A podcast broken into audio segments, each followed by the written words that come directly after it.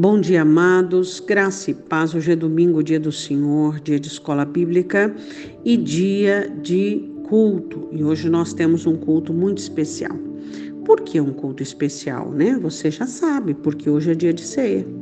Hoje é dia de nós comparecermos diante do Senhor para celebrarmos a nossa vida, a salvação. E também para lembrarmos e termos em memória o sacrifício do Senhor Jesus Cristo, que morreu na cruz do Calvário para que todos nós, eu e você, pudéssemos encontrar um caminho.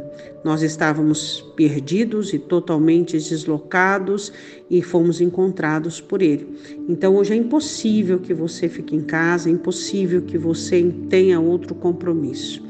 Bom, hoje nós vamos ler um texto muito interessante, Isaías capítulo 53, versículo de número 5. Mas ele foi ferido por causa das nossas transgressões e moído por causa das nossas iniquidades. O castigo que nos traz a paz estava sobre ele, e pelas suas pisaduras fomos sarados. Bom, esse texto é muito interessante porque ele fala sobre uh, benefícios. Primeiro, ele fala sobre perdão de transgressão. O que é transgressão? Transgressão é quando você sabe de uma coisa e mesmo assim faz. Quantas vezes você sabia que não podia mentir e mentiu, que não podia ficar amargurado e ficou? Então, quando você cometeu esse pecado, esse pecado é tido como transgressão. Você transgrediu a lei, sendo um conhecedor. Depois ele fala sobre iniquidade. O que é iniquidade? A iniquidade ele, ela é o pecado que leva à condenação, o pecado original, a prática do pecado, da concupiscência. Depois ele fala sobre cura, não sobre paz. A paz que nós temos, toda a paz que eu tenho, que você tem, né? E é muito interessante que você diz assim: ah, pastora, mas eu não tenho muita paz. Por que, que você não tem paz? Se Jesus disse: Deixo-vos a paz, a minha paz vos dou. Aí você diz assim: Mas como é que eu consigo a paz? O próprio Isaías diz que a paz ela é o governo do Senhor Jesus Cristo.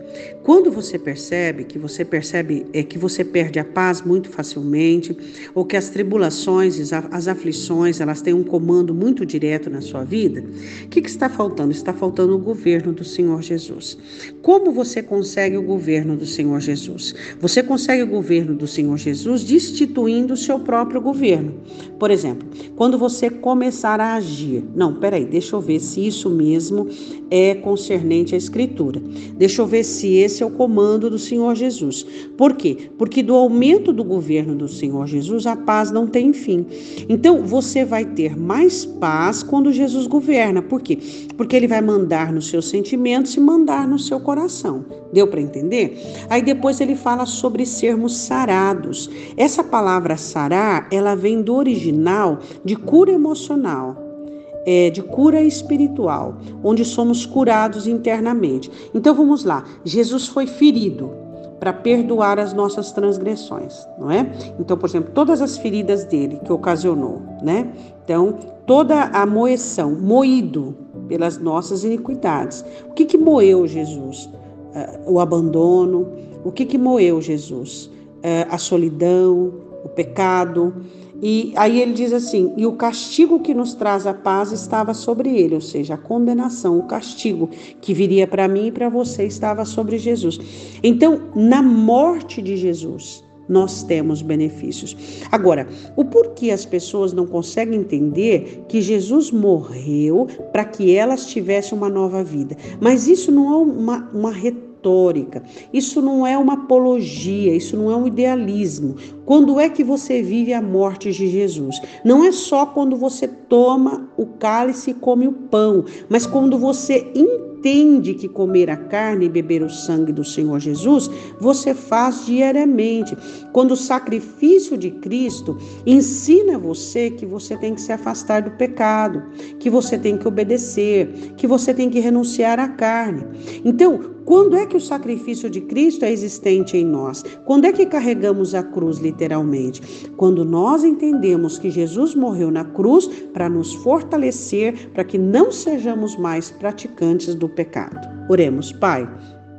Em nome de Jesus, nós queremos te agradecer pelo perdão das, das, transgressões, queremos te agradecer pelo perdão das iniquidades, pela paz que o teu Espírito ministra sobre nós através do teu governo e queremos te agradecer pela cura emocional.